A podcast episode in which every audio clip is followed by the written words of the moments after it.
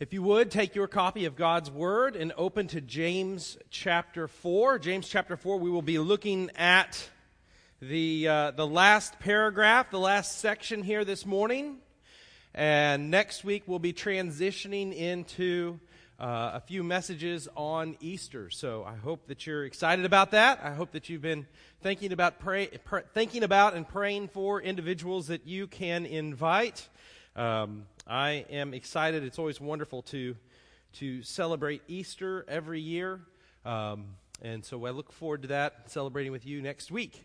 But today we're going to look at James chapter four, and I want to talk to you uh, here about a life that lives for God, a life that lives for God. And you might look at this and think, well, is that is that a fitting title for what James is talking about here? And I think that it is. We'll we'll we'll talk about this. Uh, but the reason I say that is because what James is talking about when he's going to look at planning is he's talking about with our core how do we spend our life? What, what does it look like? He's been talking about worldly wisdom versus godly wisdom. Do we live out of worldly wisdom or do we live out of godly wisdom? And so, one more test that he's going to give is what do we do with our plans? Do we plan for things in our life out of godly wisdom? And I think it's, it's accurate to ask such a thing about someone's faith because there are two, if you really want to get to it, if you really want to get to what does someone truly believe, there are two ways that you can tell.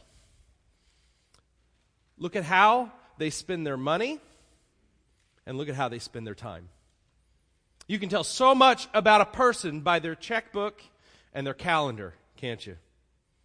You can tell a lot about an individual. It's one thing to talk one way, it, it, it's one thing to, uh, to have all the right words and to have all the right phase, phrases. But if you really want to see what that person uh, truly believes in, and not just, not just about faith, but about everything, talks cheap, right? Where are they putting their, their dollars and where are they putting their effort? Where are they putting these things? And that gets to the root here of what James is talking about a, a, faith that lives for God. James already showed many examples where basically talk is cheap. It's great that you hear the word. He even said at one time, it's great that you know that God is one. He said, even, the, even Satan knows that and shudders. Talk's cheap. Do we have lives that line up to what we say we believe? That's, that's what all of James has been about, hasn't it?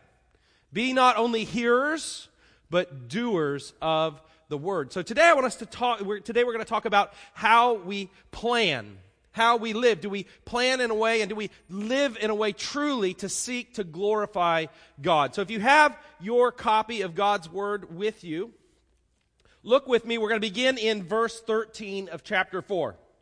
Verse 13 of chapter 4, and this is God's word. It says, Come now, you who say, Today or tomorrow we will go to, into such and such town and spend a year there and trade and make a profit.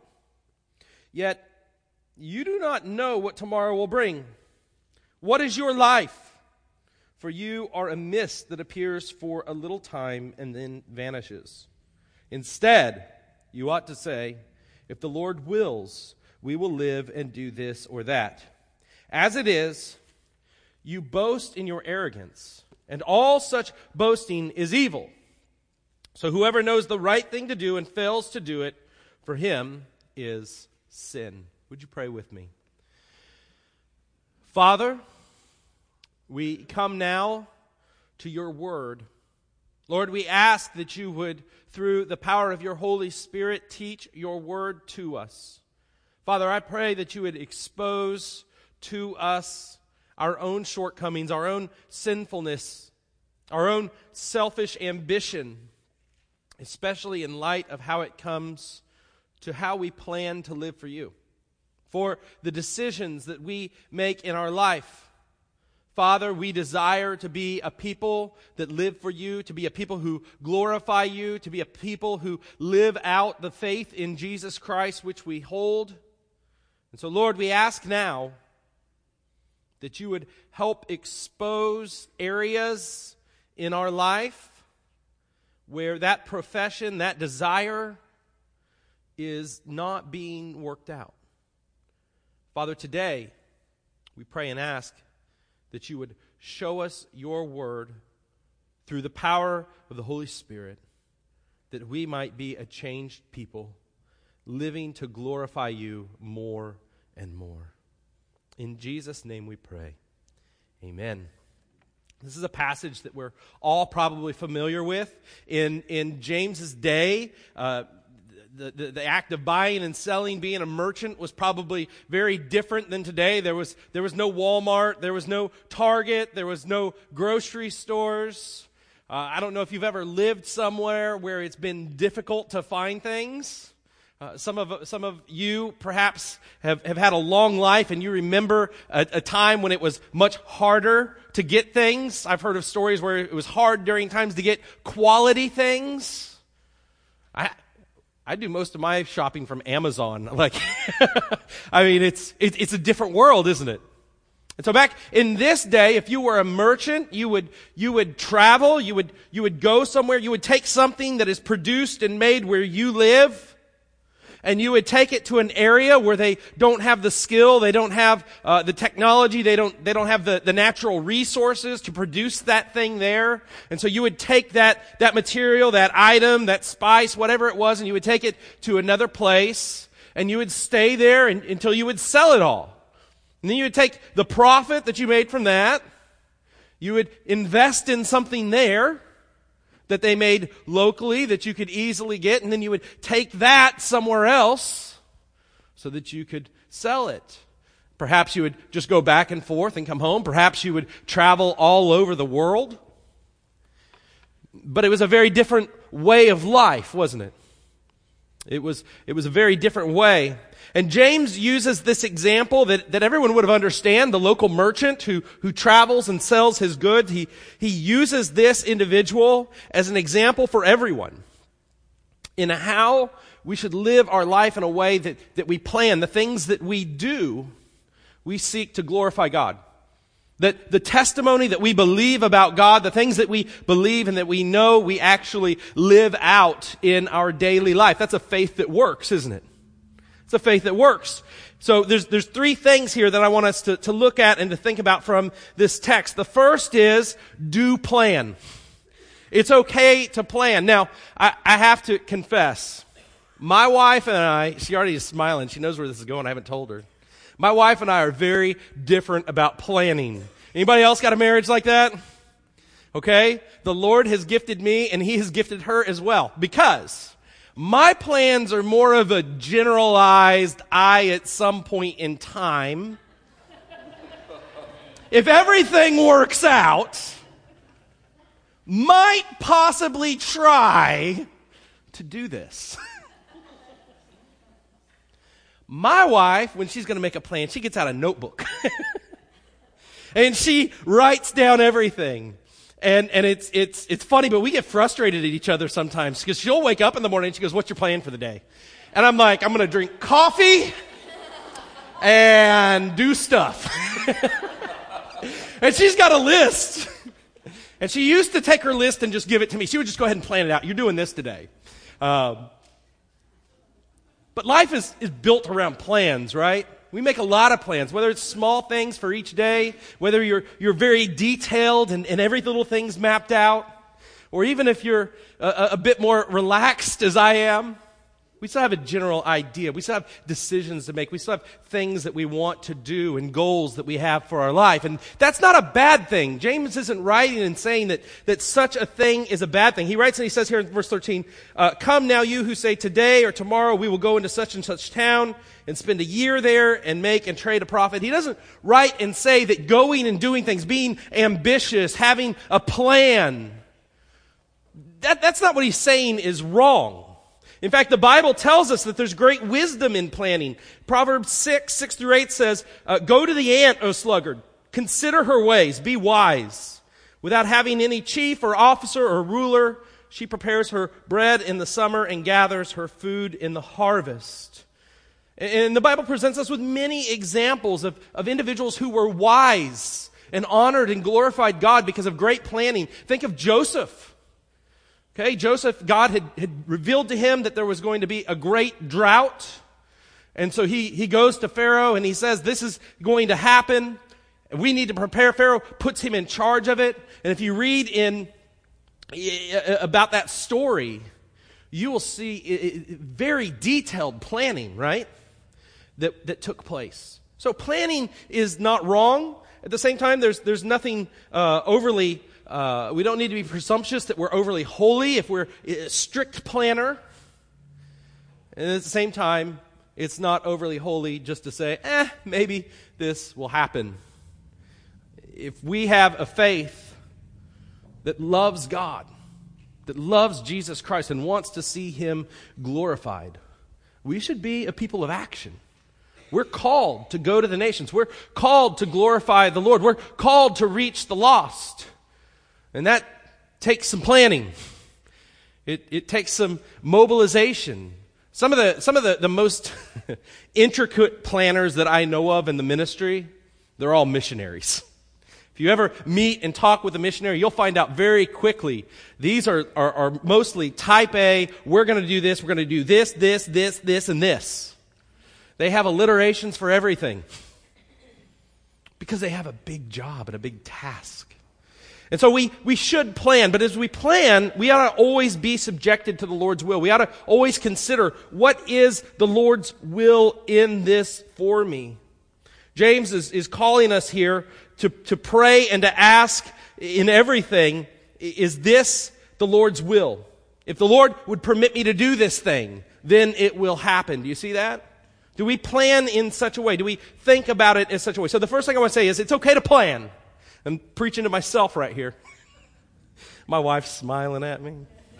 So it's okay, it's okay to plan. But remember these three realities. James shows us three realities as we prepare our plans for life. The first thing that he shows us is that there is an uncertainty about the future. There is an uncertainty about the future.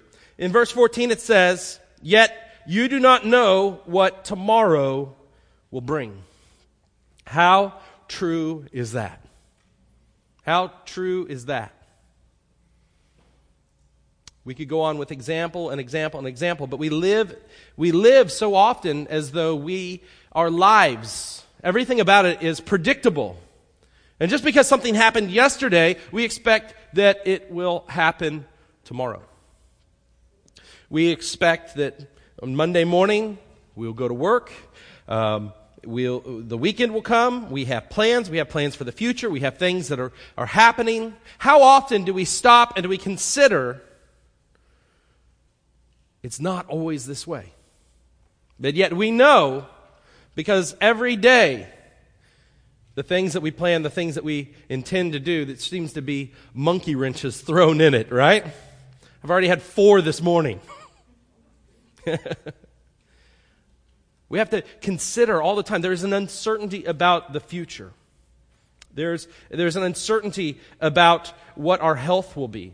There's an uncertainty to our jobs. There's an uncertainty to our homes. There's an uncertainty to our way of life. At any moment, everything can change, can it? And so how, how is it that we so often make plans, big plans, without even first going to the Lord in prayer? Without first going to the, to the Word of God, without first considering, how will this glorify God? How does this decision impact my ability to live for God? How does this decision impact my life? if I have a faith in Jesus Christ, if, if God is the center of my life, if I'm seeking to love the Lord my God with all my heart, mind, soul, strength, and love my neighbor as myself, how does this plan fit into this? Do you see that?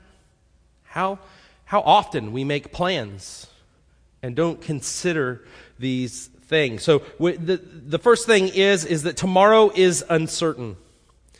The second is the frailty of our life. Look at the, the second part of verse 14. It says, What is your life? For you are a mist that appears for a little time and then vanishes. Does anybody remember what Moses says in Psalm 90 about, about the lifespan? In Psalm 90 it says, the years of our life are 70, or even by reason of strength 80. Some of you are on borrowed time. Yet the span is but toil and trouble, and they are soon gone, and we fly away. So teach us to number our days, that we may get a heart of wisdom. That we may get a heart of wisdom. Do you number your day? Uh, I know I'm, I, am i am probably better to preach it myself in this group. Many of you know you're on borrowed time. And, and, and I'm touched and inspired by hearing individuals. Uh, John DeVos isn't here today, but John, if you ask him how he's doing, what's going on, he'll say, he, he's told me before a few times, the Lord has me here, and so I'm going to live for him. He doesn't care about his pain. He's in a lot of pain. But still, he, he numbers his days in a reflection that the Lord has, has still allowed him to be here. How foolish and arrogant is it of us to make plans without consideration that the Lord is the one who gives us each moment, each breath. Do you see that? Do you see how James is saying here? He's basically saying you're, you're foolish and you're arrogant if you make such plans without even considering the Lord's will in this. And yet it's easy to do so. The third thing that we see, the third reality that we need to remember as we plan, is the authority of God. Verse 15.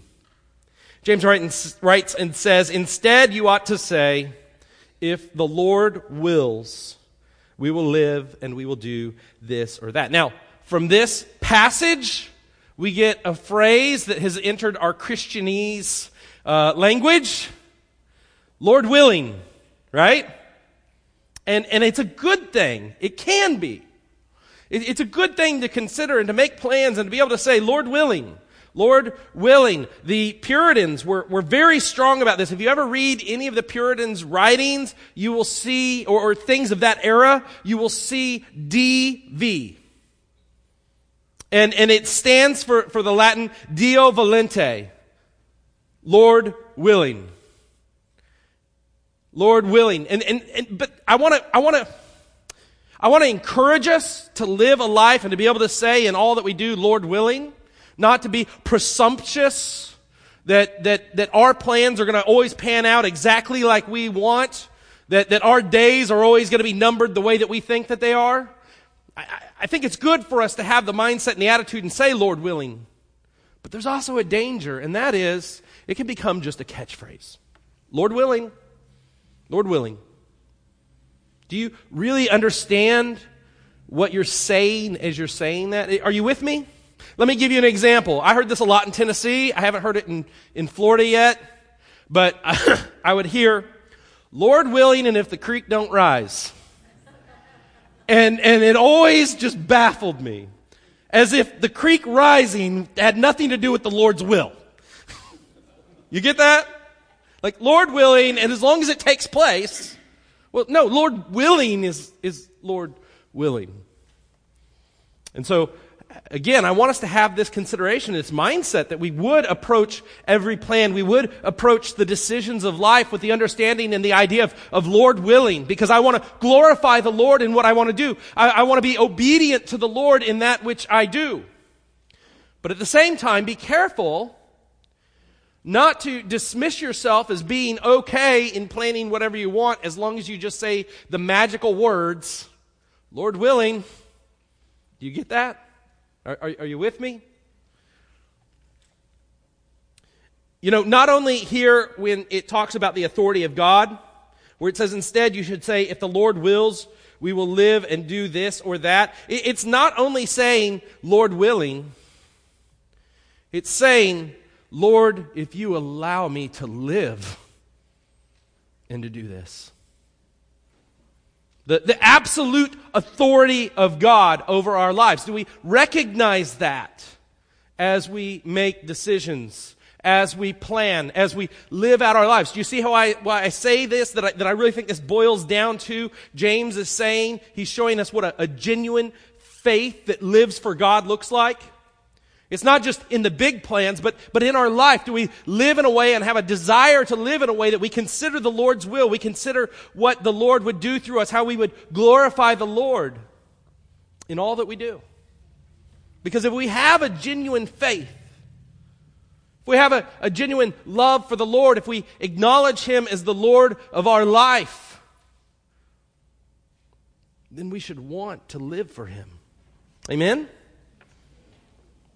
We should want to live for Him. So, three realities that we see here. The, the third thing that I want us to see is that you should make your plans in humble submission to God. This is, this is the result here. You should plan. You should remember the, the three realities that this text tells us. You cannot predict tomorrow. Your life is frail. It is but a vapor. And God's authority is over all that we do and can do. His sovereignty, His providence, His will is what we should seek. And so, with that in mind, we should approach the plans for our life with a humble submission for God. Look at verses 16 and 17 here. It says, As it is, you boast in your arrogance. All such boasting is evil. Whoever knows the right thing to do and fails to do it, for him is sin. Again, James has just given these three realities that life is short, unpredictable, and ruled by God. And this should keep us in a state of dependency upon God. If we try to live without recognizing such a thing, it says that we boast in our arrogance. Do you see how we do that? James has, has been talking again about the difference between godly wisdom, peace, love, you know, all of these things that, that, that build up godliness in ourselves and in our relationships versus worldly wisdom. Here's, here's an ultimate test for us in the way that we plan, in the things that we're going to do, in the way that we're going to support our family, make major decisions for our life. Are we living out godly wisdom? Or are we living in selfish ambition, not connecting that God is sovereign over all things and that our lives, our purpose in our lives, if we know Him, are to glorify God. Are to glorify God. In fact, this, this boasting and arrogance here, um, it, it, means that, that we li- would live in a way that we wouldn't acknowledge God, that we wouldn't believe in Him, that we would just go about our lives making our plans and forgetting that we serve and know a God who's the creator, sustainer, of everything, who is over all things, even our very breath that we take in at this moment. We have a, a term for this that we use now um, that, that, that we talk about. And it's the term, it's called practical atheism. Is anybody familiar with this? Has anybody ever heard this? So, intellectual atheism would, would be an individual that would say, There is no God, I do not believe in God. So, the way I'm going to live my life is as if there is no God. Practical atheism is different. What practical atheism is, is an individual who would say, I believe that there is a God of the universe. I believe that He is the creator. I believe that He is my Savior. I believe everything that the Bible says and that the Bible is true. All the right stuff. I believe it. I can say it. I can quote it. But they live their life as an atheist as though there is no God. Friends, this is the heart of many of the issues in today's Christian culture. The Bible's the same. Okay? The Holy Spirit's the same. People's, uh, people are being saved the same. The, the word's the same. The message is the same. But are we submitting our lives to that truth? If study after study comes out and, and shows in, in one way or another that, the individuals who claim that they know Jesus Christ as their Lord and Savior, individuals that claim to say that they believe the Bible, that the Bible is true, that it's the Word of God, have the same statistics of drug addictions, alcoholism, unmarried pregnancies divorce. These statistics are, are very, very uh, narrow. That should say something, shouldn't it? That's practical atheism. Do we live our lives in a way that the, truth that we know, the things that we say that we love, the, the, the belief that we have, is it really the belief? Because if it is, it would show itself in the way that we live. I've, I've talked to you over and over again about faith, and, and, and, and, because I think today in the church we have a, a real misunderstanding about what faith is. So often we have faith in a faith. We don't have faith in Jesus Christ. We don't have faith in the Word of God. True faith includes knowledge. We must know truth. But it also includes the heart. We must love that truth. And if we know the truth and we love that truth, then we will naturally want to do the truth. Do you understand that? Do we know the Word of God in that way? Or is it just a bunch of cognitive facts that we memorize for a Bible quiz? My, my prayer and my desire for our church is that we would not only know the Word of God,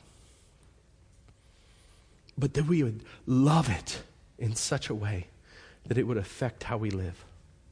That would affect how we live, that we would guard ourselves from practical atheism.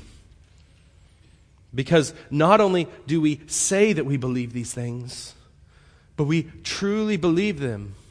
So that if you look at our life, if you look at how we spend our times, if you look at the things that we desire, what is in the Word of God is reflected throughout of our life, That we would have a faith that lives for God.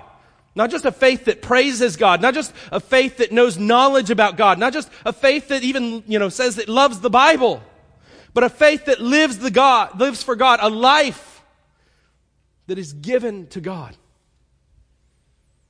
Is that our desire? I hope so. I hope so. That's what, Paul, that's what James is, is writing here, encouraging us. That if we know that God is our creator, if we know that God sent Christ, what we're about to celebrate at, at Easter, that, that we are sinners, that we are far from God, and to reconcile us to God, God sent His Son, Christ. And that if we believe in that, if we place our faith in that, if we put our life in that, think about all the times in the Bible that it says in Christ, in Christ, in Christ, that we're in Christ. Could you imagine the idea of being in Christ but living for yourself? That's what it's talking about here.